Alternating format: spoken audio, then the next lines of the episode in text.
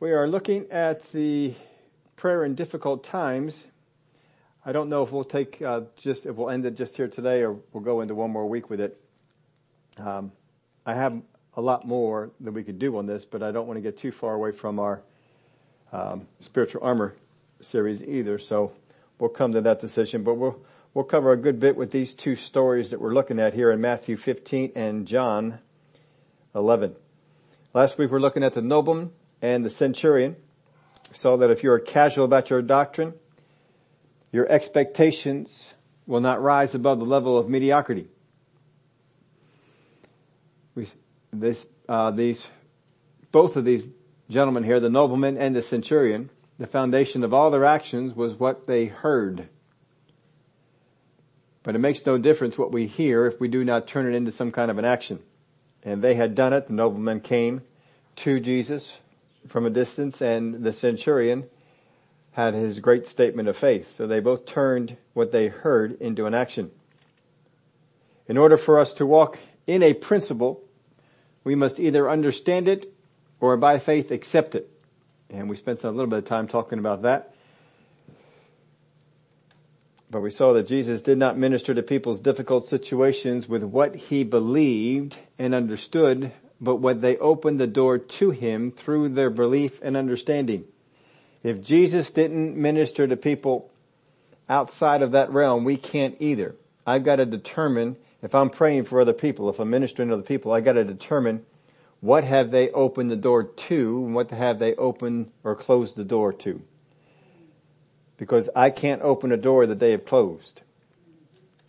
I have to find out what they're what they're up to. Brother Hagin would share with us some stories sometimes that he was trying to get people up to his level of faith and he learned that's not the way to go. You have to, uh, get them on a level of faith and come down to their level. Now sometimes people are not on a level of faith or on a level of unbelief. It doesn't mean that you go down to that level. You're not going to get anything on, on that spot. But anyway, that's a topic for another night. Let's take a look at the Canaanite woman here in Matthew chapter 15. Verse 21, Then Jesus went out from there and departed to the region of Tyre and Sidon, and behold, a woman of Canaan came from that region and cried out to him saying, Have mercy on me, O Lord, son of David, my daughter is severely demon possessed. But he answered her not a word. And his disciples came and urged him saying, Send her away, for she cries out after us. But he answered and said, I was not sent except to the lost sheep of the house of Israel. Then she came and worshipped him, saying, Lord, help me. But he answered and said, It is not good to take the children's bread and throw it to the little dogs. Now she had heard about Jesus. This is another one. She heard some things about Jesus. She is involved in a situation that her daughter is severely demon possessed. I don't know exactly what that means, but she wasn't just demon possessed. She was severely demon possessed. Now if you have somebody in the house that is severely demon possessed, you know that can make for a very unpleasant household. This thing could be waking her up at night, throwing fits at nighttime, doing things at uh, uh, inconvenient times, and just making everyone's life miserable. So this is the difficult situation that she's in. They're living through this. They haven't been able to find a way to get any uh, any fix, anything taken care of with this. She hears about Jesus. She knows that he has cast the demons out of people and she is determined if I go to Jesus, he will do something. Now it doesn't really say exactly what she expected him to do. Did she expect him to come with her or did she expect him to just speak a word? But she is very easily satisfied when he just speaks a word, so it seems like she would have been satisfied if he would have just stopped and did the same thing with the centurion and the nobleman and just spoke a word to her situation. It would have seemed that she would have been satisfied with it.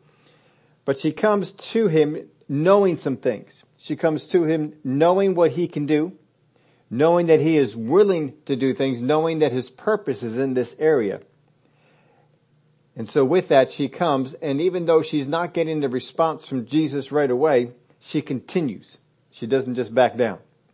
She doesn't just stop. Uh, in Mark's gospel it says that she kept continually asking. I gave you the reference there. We don't need to turn over to it, but she kept continually asking him, kept coming after him, kept saying this over and over, and Jesus is just not responding. How would you take this if you were someone in Jesus' day and you came to him and you kept asking, he's not even acknowledging you. He's not saying no. He's not saying yes. He's not saying later. He's not saying on my way back. He's not saying anything at all. He's just ignoring you. That can certainly have an effect on, on you, but it doesn't seem to stop her. She keeps pursuing him and asking him to do this. But he answered and said, I was not sent except to the lost sheep of the house of Israel. So Jesus knows his purpose. He wants to operate within that purpose. She is outside of the purpose he has, the jurisdiction he was given, where he was sent to. He knows others will be sent after him into these areas, but right now that's not something that he's supposed to do. Then she came and worshiped him, saying, Lord help me. But he answered and said, it is not good to take the children's bread and throw it to the little dogs. And that could be offensive to a lot of people. People, you get in the church and the pastor says something like that to you, you get offended and walk out the back door. And uh, that'd be it. But she doesn't. She stays with it here. Now Jesus, it said, had purpose to pass through. He said his purpose, he's, he's trying, he's over in this area.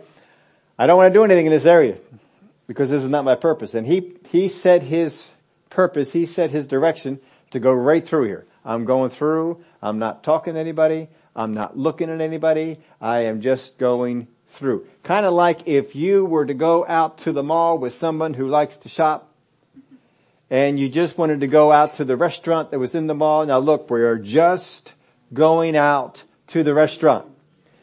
Don't be looking at all the stores. Don't be making a stop at all the stores. We're going in here. We're heading to the Cheesecake Factory. It happens to be in the mall. So we have to go through the mall but this is all we're doing here. You're trying to, this is all we're doing. And as they're walking on through, oh, shoes. you know, something like that. We see some things that we want to go take a look at. And, uh, so this is kind of what Jesus is doing. No, I'm not stopping. I'm not taking time in here. I have a thing I'm supposed to be doing and being here is not it. And so he's purposed that, but she's also set a purpose. So she's on a purpose and Jesus is on a purpose. She's on a purpose to get an answer for her daughter and to fix up this difficult situation that's in her house. There's nothing spiritual uh, about what's going on there in her house. This is just a tough situation that they're in. It's not hindering the gospel. It's not hindering anybody in their purpose that we can, we can tell. It is just unpleasant. So Jesus, it's not good to take the children's bread and throw it to the little dogs. Now, many people will come to God when they need something or when they're in difficult times. You all know that. You've, how many of you have seen people? When things are tough, now they're coming to God. Now they're coming, I want to learn some things about prayer. I want to go to church with you. Why? Well, you know, I got these things going on and, uh-huh. And as soon as those things get taken care of, what happens? Then they disappear. Israel did it too. They would come back to God when things got difficult. And as soon as things started to get better again, they would leave them. And then they would go and pursue other things and things would get difficult. They come back to God. Uh, we read one scripture not too long ago. God says, look, I keep fixing you and you keep going back to these other idols. Go talk to them. he's, he's done with them. Let's pick out in verse 27. And she said, yes, Lord, yet even the little dogs eat the crumbs which fall from their master's table. Then Jesus answered and said to her, O woman, great is your faith. Let it be to you as you desire. And her daughter was healed from that very hour. So Jesus saw this as a great statement of faith. All I need is a little crumb. I don't need to be at the master's table. I don't need to take a place where I, I, haven't been given a seat. All I need is a little crumb and we'll get this thing taken care of. And so all he says to her, woman, great is your faith. Let it be to you as you desire. And her daughter was healed from that very hour. There aren't too many people, he talked about them having great faith, but she is one of them. So this is a difficult time, but she does not pursue a woe is me attitude. Sometimes people come to God in a woe is me attitude. Oh, I'm trying to play on God. Uh, look at how tough it is for me. Oh, please have mercy on me. Feel sorry for me. She doesn't come after him with a feel sorry for me attitude. She comes after him with a faith attitude. I know what I can believe for. And she kept pressing into it. I don't need the bread. I just need a crumb. Just stop for a moment, speak the word, it's gone. And Jesus did that. She was content and she left. Christians more often pursue mercy from God. They pursue mercy to endure. They pursue mercy to suffer through or for God to just do the work. Oh God, I can't do anything. Just have mercy on me and get it done. No faith involved at all. Less often is victory over it pursued through faith. But we need to learn how to pursue, like this woman did, how to pursue to get the victory through faith. And that's what she did. Jesus saw it. Great is your faith. Let it be to you as you desire. And her daughter was healed from that very hour. Now Jesus' response to her is probably different than what she is expecting. She probably came expecting one thing, but she didn't get that. She probably thought at least Jesus would stop and talk to her, but Jesus didn't even stop and talk to her. And I don't know, we sometimes go to God and we get a response that is different than what we think. You know, how do we handle that? Does that throw us? Sometimes our faith is in Jesus' response or what we think God's response will be, not faith in what he said, not faith in what he promised. So she had her faith lined up here and did well with that. Is our faith, I put this in your outline for you, is our faith in what we expect his response will be or his word? We have to make sure that we're clear. No, my, my faith is in his word, not in his response. You can see this with Moses.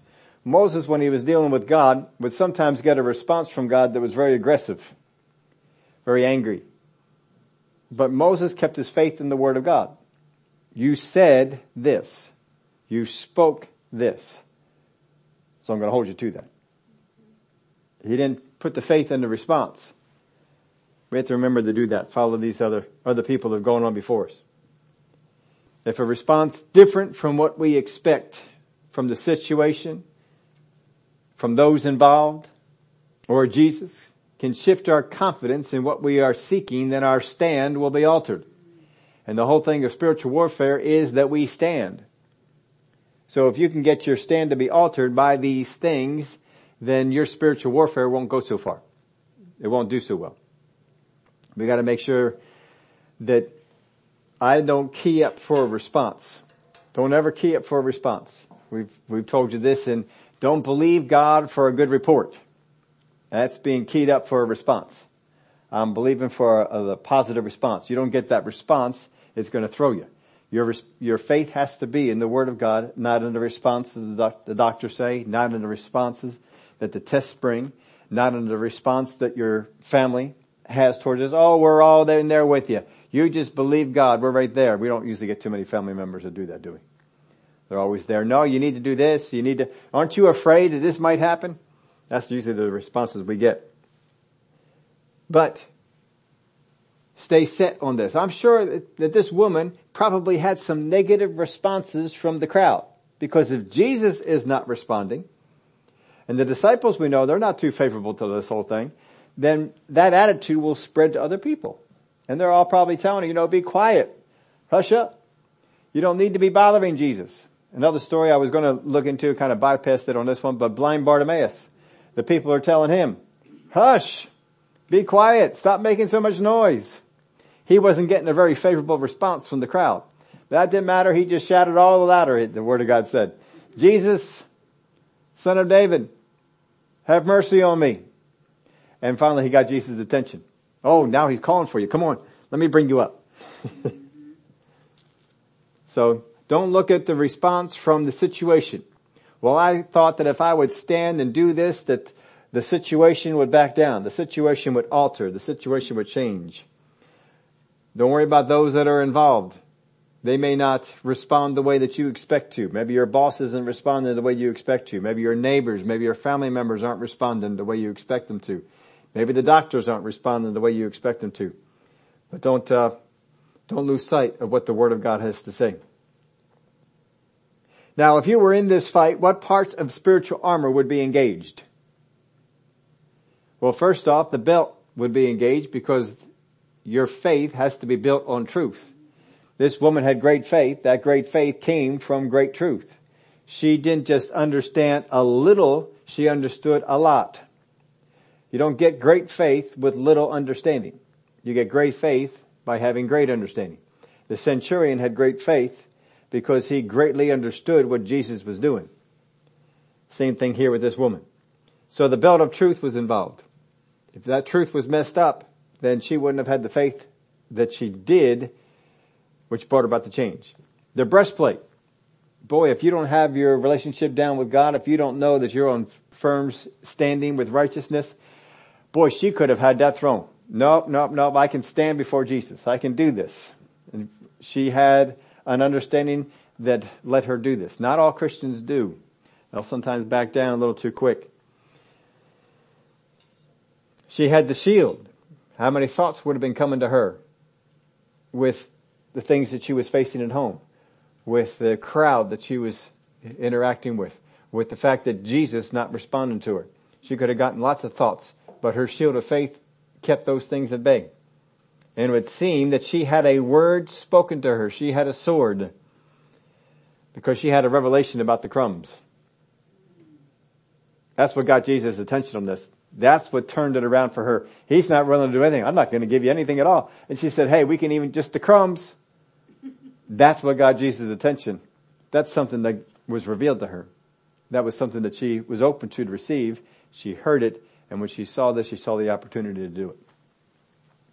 So that's some of the places where you can look for where the spiritual armor is. You ought to just try and practice this as you're going through some of the stories. Just try and practice it. Uh, where's the armor at? Let's go over to John chapter 11. John chapter 11 verse 1. Blind Bartimaeus and this woman show us very much the same principles, so I bypassed the blind Bartimaeus story to take a look at this one, because this one shows us, shows us a different principle in praying in difficult situations. Now you can see that this is a difficult situation. This borders on between difficult situation and spiritual warfare though. It's a difficult situation for Mary and Martha. And it's a difficult situation for Lazarus. But it's a spiritual warfare situation for Jesus.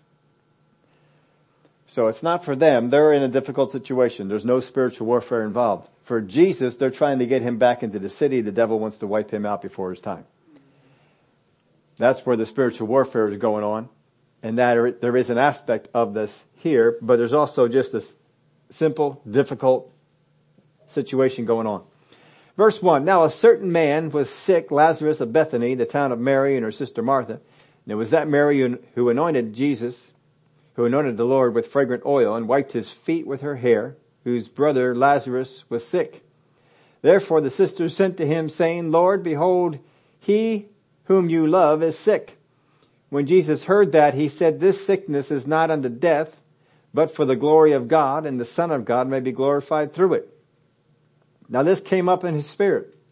This is similar to when Paul was on the boat. I perceive that this voyage will end in a loss of life and cargo. Uh, he perceived that. Jesus is telling, in his spirit, he's sensing this is not unto death. Now he does die. But he's perceiving this is not unto death. The end result won't be death. But we did make a pit stop in the death area for a little while. but this is just what is coming up in his spirit. So he hears this and this is what's coming up in his spirit. He knows it came up in his spirit. He speaks it out. Sometimes when people come to you with a difficult situation they want you to pray with them on, or if you are just the one who's involved in the difficult situation, listen to your spirit. In your spirit may come up words. These are God inspired words. Do like Jesus did. Speak them out. Yeah, when people will think I'm nuts if I say that. You don't care what they think. The woman, the Canaanite woman, she didn't care that people thought she was nuts. She just stayed with it. And Jesus doesn't care that they think he's nuts either. He stays with it. This sickness is not unto death, but for the glory of God, that the Son of God may be glorified through it. Now Jesus loved Martha. Now don't get people take from that. They, they read into this. They say, well, it's because God wanted to do a great miracle. And we've gone over some of these things for this story before. God wanted to do a great miracle. And by letting him die and then raising him from the dead, the great work was done. No, that's not the work that was, that was being done. The enemy planned a trap for Jesus. And you can see that we'll, we'll, we'll hit the verse here at the end. The disciples were so convinced they were going to die, they say, let us go and die with him. But God knew how to dispel this whole thing and to bring Jesus in, and uh, that's what he did. He waited until the fourth day.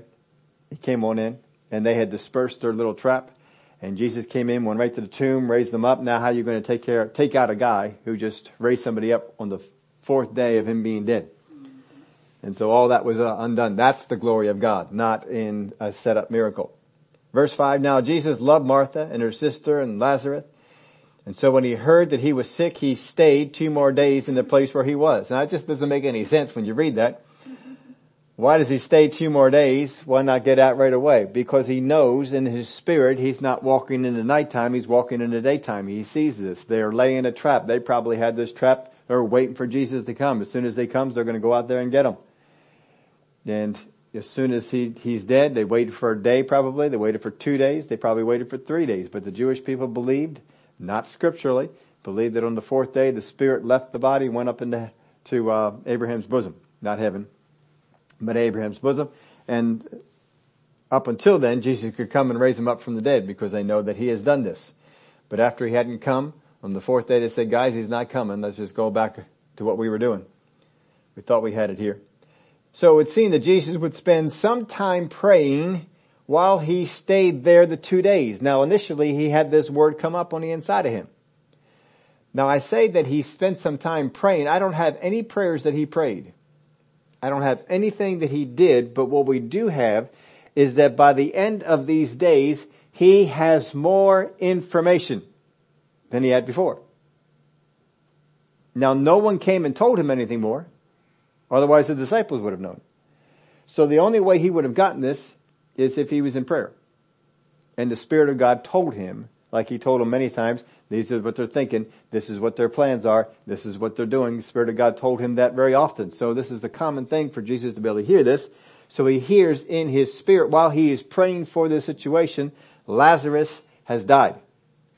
Then after this he said to his disciples, let us go to Judea again.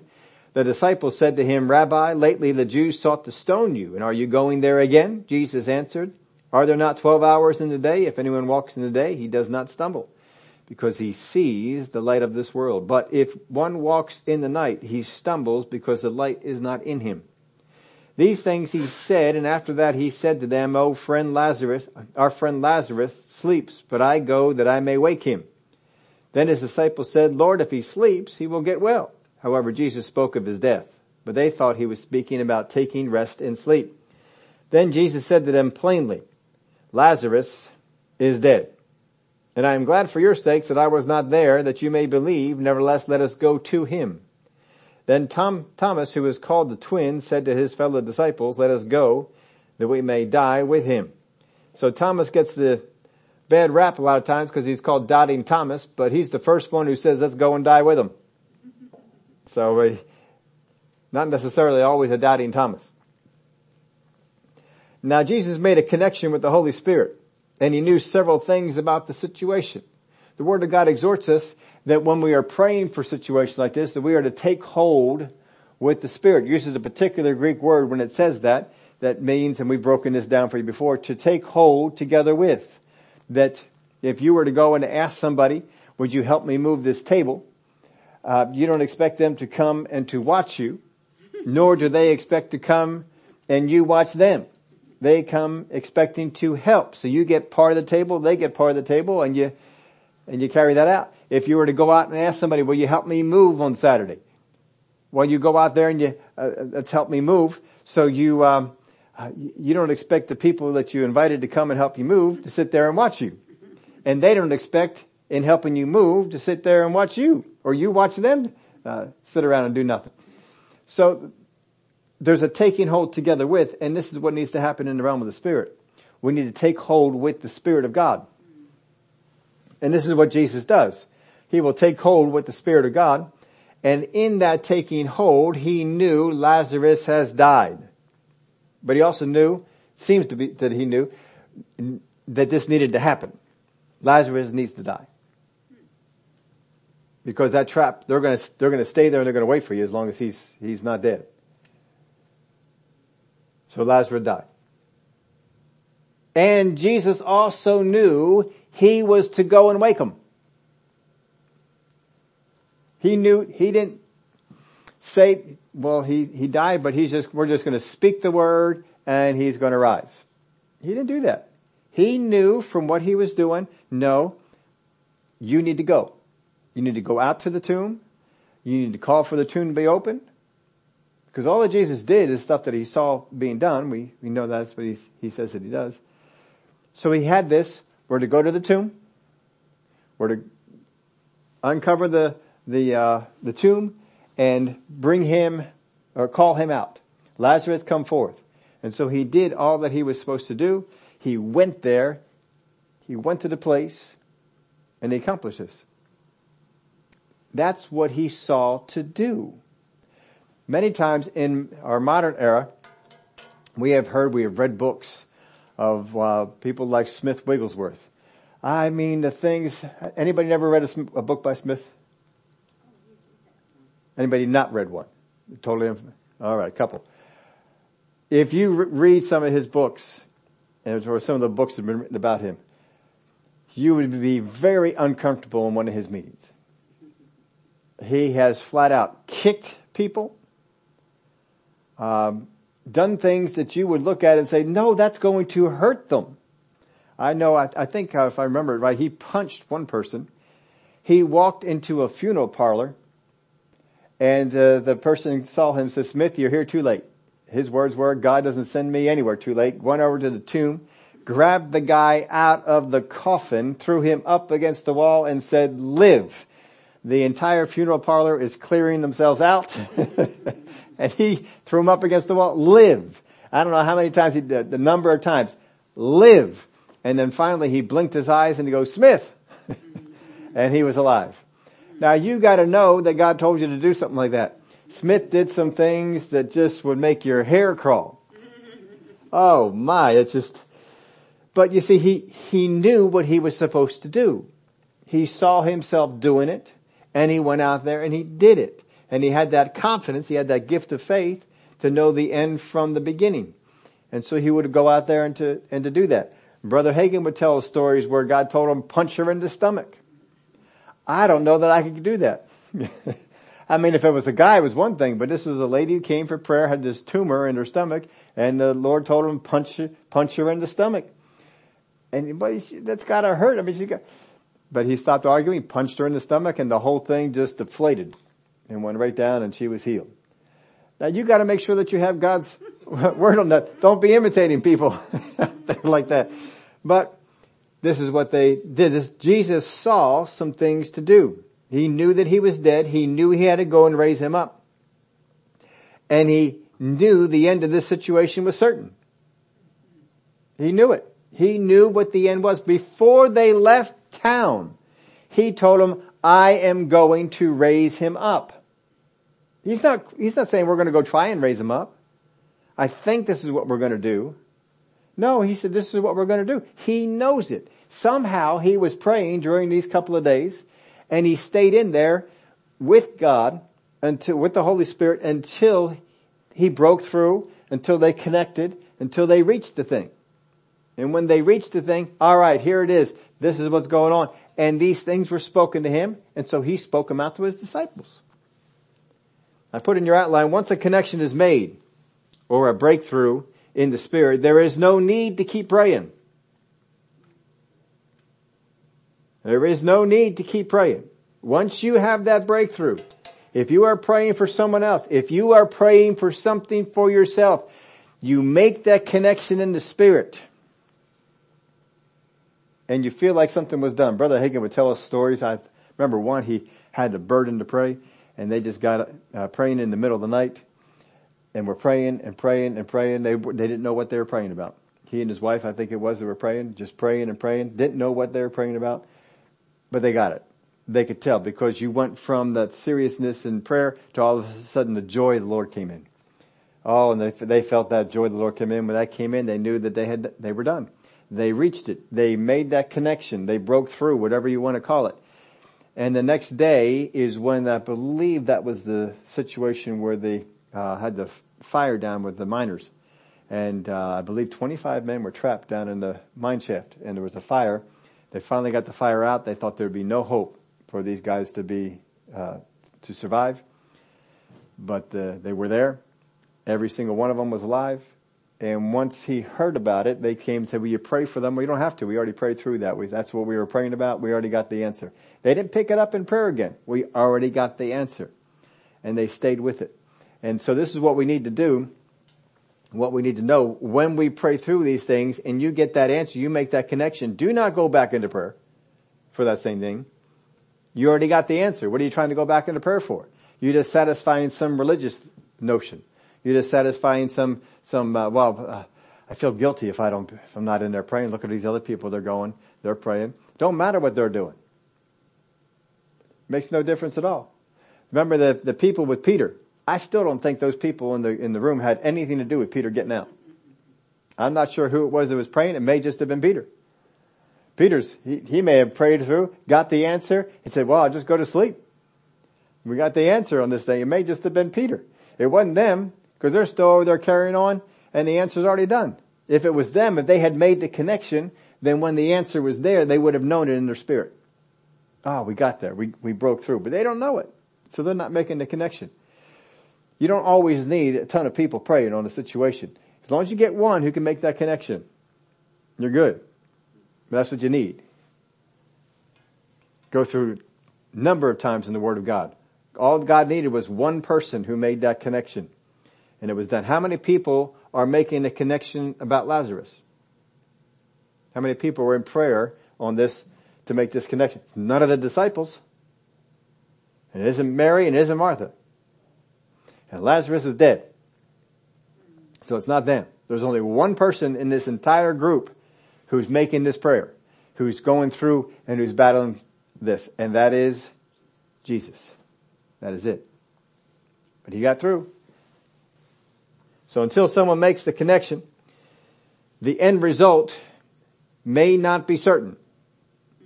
Someone's got to make that connection. Someone's got to pick up the battle, pray through until they make the connection. I love that story. I've told it a few times. Uh, Brother Dave Roberson would tell the story.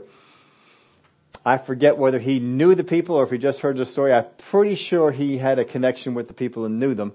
But um, this was some uh, a submarine that had lost power and mysteriously sank to the bottom of the ocean. And there was no Christians on board at all. And so they decided, the, uh, the one boy uh, stood up and said, well, my mom knows how to pray. About if we all get together in the best way we know, ask God to get a hold of her, pray for us. so they did that and um, they all asked God to get a hold of her and she was woke up in the middle of the night. And so she got down and she knew to pray. She got down on her knees. She was praying. She was praying through. She made the connection. When she made the connection, she saw the whole thing unfold. She saw the submarine. She saw it sink. And she prayed through, got the answer and the submarine just mysteriously for no reason at all just rose up to the surface and then got to the surface. They were able to call for help and get people to come on out then and, and, uh, they had the air to come on in. They weren't uh, cut off from that. And when he finally did get home, he came to his mom and says, mom, you're never going to guess what happened. And she said, no, let me tell you. and she told him what happened. And, um, and that has how it was. Uh, there's even times Brother Hagin would tell us stories that he's telling other people, no, let me tell you what happened. And uh, there was one situation where he was praying for his kids, and um, uh, I just heard this story. Him, I just heard him tell this story recently, where he said uh, Pat was dating Buddy Harrison at the time, and uh, the Lord so- told him, and Buddy was not a good character. He was terrible. He couldn't hold a job. There were a lot of times he'd just sit there with a cigar, puffing away and blowing smoke in Brother Hagin's face. You imagine doing that, blowing smoke in Brother Hagin's face. well, couldn't imagine doing that, but he would do that. And, uh, Brother Hagin just let it go. But during this, this time going on, the Lord spoke to him and told him, now, uh, Pat and Buddy are already married. They eloped. They just didn't tell anybody. but that's okay. It's, it's going to be good for her. It didn't look good in the beginning. And then uh, now he says, now the, now Ken's got that uh, blonde that she that he's dating. That's what he called her. got that blonde that she's dating. She's no good. He needs to end that. And so it wasn't uh, too long after that he had uh, Ken on the phone, and uh, and Ken said, "Dad, I need to tell you something." And Brother Hagin said, "No, let me tell you. Pat's already married." Yeah, how'd you know that? Because I was praying, and the Lord told me. He also told me that blonde you're dating, you need to get rid of her. He said, I know, God told me that too, I already got rid of her. I already broke up with her. But these are the kind of things that, uh, that can go on when you take hold and you pray with. But once you get the answer, don't keep praying. Jesus doesn't, as far as we can tell, there is no more prayer. There is no more revelation on this. He has all he needs. And he goes in there equipped with it. When it was, you only need to do what was shown to do. Once it was, once you made, made that breakthrough, you only need to do what was shown to do. Jesus had a breakthrough. God showed him what to do. Probably even told him when to leave. He left when he was supposed to leave. He got there when he was supposed to get there. He did what he was supposed to do when he got there. So for Jesus, it started with going to him. I have to go to Lazarus. So he started with him going to Lazarus. Now if you were in this fight, what parts of the spiritual armor would be engaged for Mary and Martha? Well, the belt would be engaged. That would be who Jesus is. They kind of loosened that one up a little bit because they started accusing Jesus of things that he wouldn't do. Why weren't you here? Don't you care? So the belt of truth was a little bit loosened up for them. The breastplate, you can be thinking that you did something to bring this on. The shield, they had thoughts about Jesus that just weren't true. They had thoughts about the situation that just weren't true. They were in, in doubt and unbelief and fear and angst and worry. It would seem that they had no word spoken to them. All they spoke was, if you had been here, my brother would not have died. They both said that. Now, do you think a sword was waiting for them? If they would have, if they would have gone after this in the right way, do you think God would have spoken to them something similar like he spoke to Jesus? Probably, but they didn't pursue this this way. So their armor is a mess, which is why they were. Because they were, they were a bit of a mess. Mm-hmm.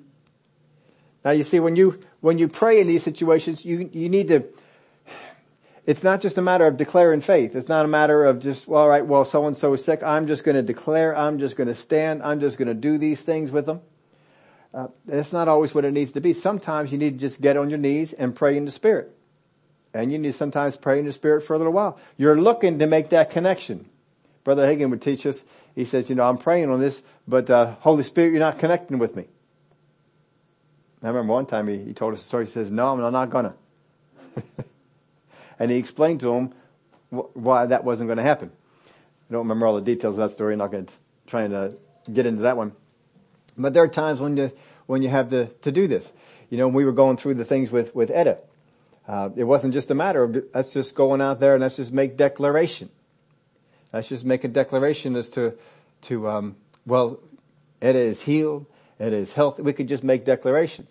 But see, I know as the more that's going on. They knew more than that was going on. In the morning, I'd wake up and we had the same going on with Keith. We had the same thing going on with, with Etta all at the same time. And so I just would wake up early. I altered my, my day pattern. I'd wake up early and I'd spend an hour or so just praying in the spirit, down on my knees, praying in the spirit. And my knees, knees are older than they used to be. I, I don't get to last down on my knees quite as long as I used to, to last down on my knees. So, uh, I would get up and I'd go for a run. And the whole time I'm running, I'm praying in the spirit. I'm not listening to, uh, teaching not listening to anything like that. I, I turned all that off. I'm just praying in the spirit. Praying, and then I come back and I uh, and I'd pray some more. And I remember it was uh, one day in particular. It was a Tuesday morning, and I was down on my knees and I was praying on this this thing for Etta. In fact, I I, I wrote it down, but I, I figured maybe one day I, I might share that. I wrote it. Da- I wrote it down for them. in my spirit, I made a connection. And in my spirit, it came up. And um, I'll have to pull it up. I'd rather just say it to but it came up for me what it was about uh, Etta being normal. And uh, that something was going to be changed that day. And so I, I wrote it up in a, in a text message. And I sent it out to my wife. I sent it out to uh, my daughter. Sent it out to, to my son-in-law, Nikolai. And I, I told him exactly what was going on. Now after I got that, I got up and I went out. I, I already got the, I already made the connection on that. Now I need to stay with that. Now see, my role in all that was to make sure that I stay with what I was told. I wasn't in the thick of the fight. Nikolai and Alyssa were in the thick of the fight. They were the ones who were hearing the things from the doctors. They were the ones who were seeing the things in uh, Baby Etta. They, they were in the thick of the fight. I was removed from that for the most part and was able to, all right, this is what, what it said. And I was able to maintain that and to, to do those, that was my role to, to do that. But with Brother Keith, we never made a connection. My wife would say, what are you getting on, on that? I said, I'm just not connecting on it. And I, I don't know what it is. I'm not connecting. I'm praying just as, just uh, fervently on that as I did with, with Ed. I'm just not connecting on this one. Can't see it. And she said, yeah, I'm feeling the same thing. I just, we're not making a connection. She wasn't making a connection. I wasn't making a connection. And we never, never got anywhere with that one. I don't know exactly why. I don't need to know why. It's not my business. If God wants to make it my business, then he tells me what, what's going on. But, um, my role is to, to press in. Just like Brother Hagin, you're not connecting with me on this. I'll take on some battles until the, the Lord says, don't take that battle on. Remember, uh, Samuel? He's praying there for Saul. Get up. Get up. No more of this stuff. All right. Well, if, if God hits you with that, get up, then you get up. You don't press into it anymore. But until that happens, I, will stay down in there and I'll keep battling. I'll keep pressing in and until we can get what we need. But there are times when this, when you're praying for other people or even praying for something for yourself, you need to be down on your knees and doing this. Now, as we go through life, our ministries change. We, we change from one thing to another. And I notice when you're, when you're younger in life, there's a lot more demands that are put on you. You have to, you have a demand at, the, at a job, you have a demand with kids, you have a demand with all sorts of stuff that you have to do. As you get older, there are less demands. And we have more time to do this. And we have more time to press in. If I never as I get older and I take on some of these, if I never move into that, I will lose purpose. But it does not mean that God lost purpose for me. It means that I lost purpose. I have to make sure that I, I press in and I find those things to do. One of the things that, that, you know, that, uh, that has changed just for, for me in, the, in getting purpose is, you know, when I was younger, I loved being busy. I loved working 50 hours at this job, 30 hours at this job, 20 hours at this job. I loved it. I just, I couldn't get enough of it. Especially for some of his ministry. I just, I fed off of it. I love these kind of things. But it's, it started to, to switch some. And I was listening to some things Brother Hagin was sharing. Oh, I understand why that switched. I understand why that changed a little bit. And, um, uh, we've, I've pressed in more instead of just uh, spending some time on Tuesday and a lot of time on Wednesday getting ready for Wednesday, I'm spending time on Monday. I'm spending time on Tuesday, most of the day on Tuesday, and I'm spending most of the day on Wednesday listening to stuff. And I'm hearing stuff I never heard before. I'm seeing things I've never seen before. And then, you know, you pick up on Thursday, Friday, and I'm seeing stuff uh, for down the road. Oh boy, I can't wait to get into that. Oh yeah, I can't wait to get into that. And a lot of that is you you guys, uh, you make it financially possible, but you also are, are praying and you're drawing and all these things are, are, are helpful. But I have to be willing to do that. Now there have been times that I, like in the last couple of weeks, there was a lot of other things pressing on it. There was inspections that had to be done here on the building. There was uh, things that had to be done that way. There was Hallelujah Night. There was all these other, and there's other stuff. And I'm, I felt pulled out, and I didn't like what I felt. So, uh, Father, I'm sorry, I'm getting pulled off into some other things. I need to just get myself back into into doing that and just getting a little more more isolated and uh, to hearing those things because there's more things that He wants to wants to share and wants to speak. But there's going to be times that God is going to try and use you in this area of taking hold with Him in prayer. Don't be resistant to it. You may have people that you know about that you'll be praying, and there may be people that you don't know, but oh, how good is it if you can be one of those people that God says, hey, I got so and so over here. We can get a hold of them to pray for them. And he can start giving you some things in, in that area. So be looking for it. Be pressing in. This is something that, that needs to happen. People are in difficult times or even in spiritual warfare. Both of the same things will, will come about. There is that taking together with. Now there's a main thing here I want you to get out of the application. In order to turn your difficult situation around, your faith in what God will do or has done must be greater than your faith in the difficult situations remaining unaffected or even growing worse. If you are going to turn your situation around, then your faith in what God will do or has done, it has to be greater than the situation you're seeing. Than the belief that you have that that situation will not change and will maybe even get worse. That's what has to be. You've got to get yourself in that position. Same thing is with other people. You've got to get other people in that same place. They need to be in a place where their faith in what God will do or has done is greater than the difficult situation they face. Now how you get there and what you're willing to receive will define what others can do for you in the area of prayer. How you get to that place and what you are willing to receive from others and from God and from His Word will define what others can do for you in the area of prayer. If you shut down what God is sending your way to build you up, to get your faith over to where it needs to be, if you shut it down, then you shut down what God can do. And you may have, God may be working on other people to take, to hold together with you and the Holy Spirit in that thing, but you have shut it down because you will not receive what God has.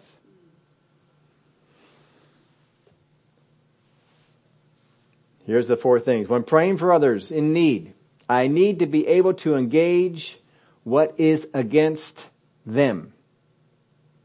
I need to be able to engage what is against them. There are different levels here. Each level involves some participation from them. There is some participation from them. The first is the gifts of the Spirit. So many of Jesus' meetings, those of Paul and Peter, the people with the need had to be open to the gifts and the one that came through. There were gifts that operated through Paul, but as soon as they got into rebellion against Paul and started writing stuff, they shut it down.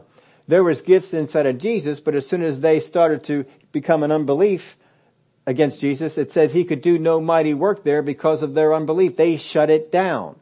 Those are the gifts of the Spirit that's there, but the gift of the Spirit can't get people out of their difficult situations or the things that they're involved with. Might even be spiritual warfare because of what they've done. Nothing on the future growth matters as a qualifier to receive. There is nothing that you have to promise that I will grow, I will develop, I will do this. There are no qualifiers to receive in the gift of the Holy Spirit. When the gifts of the Holy Spirit move, they just come upon you regardless of what you are saying or hope for the future. But it does come into play when you are trying to retain what you receive. There's not a single time that Jesus ever said, all right, well I'm going to do this for you, but you got to live right. he never did that. Neither did Paul. Neither did Peter. Neither did any of the other disciples. That's not what you do. All right, first level. That's the easiest level there, the gifts of the Spirit. Second, teach and encourage them to grow to a higher level in their faith as they engage what is against them. Teach and encourage them to grow to a higher level in their faith as they engage what is against them. You're going to find people out there, they're engaging something, but their faith is off. So you gotta teach them, you gotta engage them, you gotta do some things to try and help them and pull them up to a place where their faith is on the right level. That's something that you can do. You gotta do that first. The nobleman had come to a wrong understanding, but received what Jesus spoke to him and made adjustments. You're gonna run into people just saying, all right, well, I'll pray with you on that matter. That's not going to do them any good. If there's something that need to be taught, something they need to be encouraged to do to grow, something to push them into a higher level of faith, because that faith has to be higher than their faith in the situation not changing. A lot of people have a faith in the situation not changing. Well, it's always been this way. I guess it always will. The Spirit of God will speak to you. Teach them this. Encourage them in this area. Point this out to them over here. And you gotta let the Spirit of God uh, use you in that. When you really get moving in this, you can get to the point where you walk out in the Walmart looking for God to show you certain people, strangers just total strangers, and God just speaks to you. Go over and talk to that person. And you talk to them, and you find out, well, you know, yeah, what's going on in your life. You you can work your way around to that, and uh, people that are hurting, they want to talk about it, and then the Word of God will just flow right out of, out of you for them, and He'll show you some things you can do to teach and encourage them. You can get their phone number and start to pursue them later on, but you got to get them up to that level. The nobleman he received it. His situation changed very quickly. I had a person just this week, they're in a difficult time. No doubt they're in a difficult time. They asked for prayer and some things and I knew that the areas they were asking for prayer in was, they were off. They were off a lot. So I tried to bring them up to a level that I could agree on. Because I can't agree on, on what they were asking for. Nope, God's not in that. So I tried to bring them up to that. Tried several times. Fell on deaf ears. It didn't work. You're not always going to be successful. Sometimes people will shut you down. They shut Jesus down. They shut Paul down. They shut Peter down. They'll shut you down. Here's the third one. You get the second one? Teach and encourage them to grow to a higher level in their faith as they engage what is against them, as they engage what is against them. Third, listen and hear what they have built their faith to receive and if in line with what you know, engage your part. Listen and hear what they have built their faith to receive. And if in line with what you know, engage your part. Some people are believing things that are either beyond you, well, I'm not at that level yet. Or you know, that is not good. that is wrong. You gotta make sure that you're in line. Brother Hagin would share that with us all the time. People will come up can you pray for me? Sure. For what? Do I have to tell you? Well, I'm not going to pray if you don't. He would always have that response for them. And then they would come out and they would, they would say, he would, he would teach them this. He would say, well, either you want me to agree with you in prayer, and how can I agree if I don't know what it is? Or you want me to have faith in something that you're having faith for, and how can I have faith in something that I don't know what it is? And so he had, he would teach them why you need to know, and then they would just come on out and, and they would do that but listen and hear what they have built their faith to receive. And if it's in line with what you know, engage your part. The centurion had received teaching and had built an expectation on his understanding. Jesus could line up with it and did it. He engaged his part. The centurion had a belief, but it had something that Jesus needed to do. He needed to speak the word. And Jesus said, you know what? I can get in line. No one's ever asked me this before, but I can line up with this. This works. I like this one. The woman from Cana had, had come to a level in her faith and when Jesus saw where she was at her level of faith, he said, hey, I can line up with that. And he did. Bartimaeus had come to a level in his faith and Jesus saw immediately that he could line up with it and he, and did. Jesus' words were, receive your sight. Your faith has made you well. Listen and hear what they have built their faith to receive. And if in line with what you know, engage your part. They may come up to you and say, I know from the word that if you just lay your hands on me, I will receive my healing. All right, I can line up with that. And then you can engage your part and you can do it. So, listen to what they're what they built their faith to receive. Sometimes people come out with something that's like, where in the world did you even come up with that idea that that would work or that you could have faith on that? Well, I don't know. I just was, you know, thinking. Well, no, go read the word. Find out what it has to say. Brother Hagin would tell us some of the places he would go and have meetings. They had meetings then. You think we had long meetings when, uh, a while back we used to have five days worth of meetings? Now three weeks worth of meetings. Six days a week, I believe they had, uh, meetings there. And he said it, he saw that when, uh, they were ministering, well three weeks I guess was the shortest. They would sometimes go six. They just keep on going. But he said sometimes it would take two to three weeks, sometimes as much as three weeks before the first miracle would happen. And he saw lots of miracles, but he said sometimes it took three weeks of teaching them to get their, encourage them to build their faith up, to get them to believe in God for the right things before the first miracle would happen. And then he said once they, once the first one happened, then more of them came. Not everybody would be willing to, to take that. No, just I'll come out here to the meeting, teach me what I need to know, and then I can get healed. Here's the fourth one. To take hold of it with the Holy Spirit's aid, praying in the Holy Spirit. You take hold of that, that need, that request, that difficult circumstance. You take hold of it with the Holy Spirit's aid and you pray in the Holy Spirit. It's praying in tongues. This is especially true of things that are coming, but also that are here, but not fully unfolded. Sometimes we're involved in a difficult situation has not fully unfolded yet. It's still dumping more stuff on us. Some of these are things that are to come. Jesus seems to have done this with Lazarus' situation. It hadn't fully unfolded yet. And he's praying about it. But then it did unfold more. He died. He's dead four days. Other things began to happen. It could also be said for Peter in Luke 22 and 31. I'll just read these verses for you. And the Lord said, Simon, Simon, indeed Satan has asked for you that he may sift you as wheat. Sound like a difficult time? Sounds like even a spiritual warfare going on here. Indeed, Satan has asked for you that he may sift you as wheat. But I have prayed for you that your faith should not fail. And when you have returned to me, strengthen your brethren. Huh. Sounds like something that is future has not unfolded yet. And he's already prayed through the answer before it's even shown up.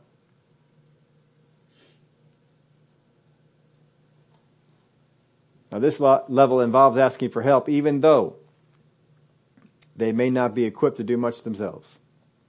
When you get into this level, people are taking on a battle, they're not making headway, you're going to take hold of it with them. You're going, and it's going to engage you. We're not just talking about taking hold with them and just walking around and making declarations, faith declarations every now and then. We're talking about getting before God, whether you get down on your knees, whether you lay down, whether you stand up, whether you walk, whether you, whatever it is that you do, there's no right posture.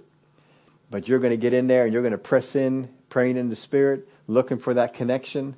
When you get that connection, somewhere along there, God's going to speak some things to you. You're going to find, oh, we broke through. Oh, we got through there. We did this and you'll be able to, to make those changes. So there's four areas there. I'll go over into with you one more time. First off, the gifts of the Spirit.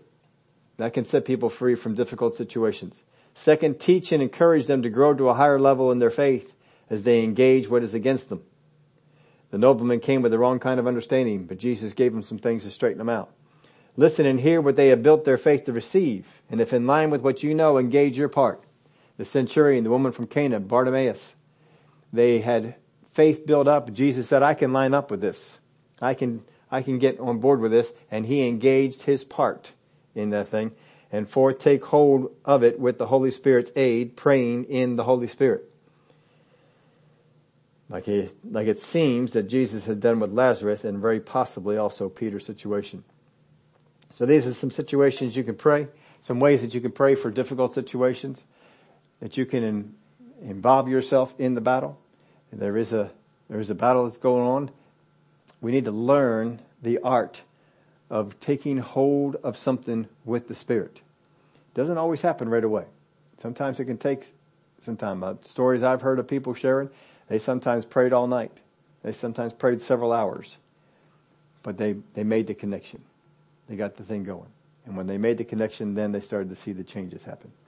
Well, Father, we thank you for these ways that we can change the situations that are around in our lives, as well as those that are in others.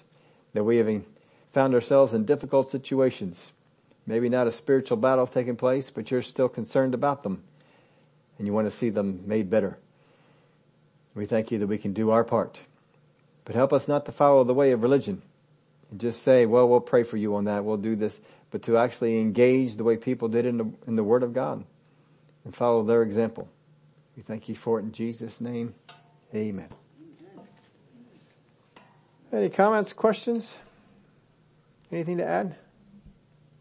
Anything I missed in your blanks? Sharon wants to know how do we know if we have made a connection? Yeah, it's um, it's hard to define it, but you'll feel that change in your spirit. You're going to go from a place of laboring, um, working through, taking hold with the Spirit. There's a labor that is there, to all of a sudden the labor, the, the thing lifts, and joy comes in. That's one of the things you'll see with, especially joy will come in, and where there was a heaviness, now the the joy comes in. You know you've you made through. You, you made the connection. You broke through. So I would say that's the easiest, from my experience, that has been the easiest way to, uh, to tell that part. All right. Well, as you engage in some of these things on your own, love to hear what the Spirit of God teaches you as you do so, because He'll be teaching you. He wants, if you start to get involved in, in praying for others in this way, or even just praying for yourself in this way, He's going to teach you some things. You can learn some things praying for yourself that you can apply praying for others. So don't feel like you're being selfish just praying for yourself in this. That's sometimes a training ground, a place where I can, I can learn what I need to do. But we surely ought to be getting involved. There ought to be some people that, uh, that God can call on and say, well, we got sister so and so, we got brother so and so, we can get a hold of them. Let's wake them up in the night because when I wake them up in the night, they get up and they pray. They involve themselves and uh, they'll they'll take hold of it. I don't always have to know what the thing is when I have that burden to pray. I sometimes just going off and just pray in the spirit, just pray in the spirit, and as you go on through, you'll notice that change in your spirit. Ah, oh, we broke through. And uh, a couple of stories Brother Hagin would tell us, they never knew what they broke through on until later on when somebody came and told them. Oh, that's what we were praying about. Don't worry, we already got the answer. That was, I loved that story that he told. I don't, uh, it's one of the ones I listened to recently, but I don't know if it's one of the ones that I shared with you on the, um, on the Monday teaching. But if not, it's probably in the queue to come on out eventually. All right. Well, thanks all for coming out and we will see you next Wednesday.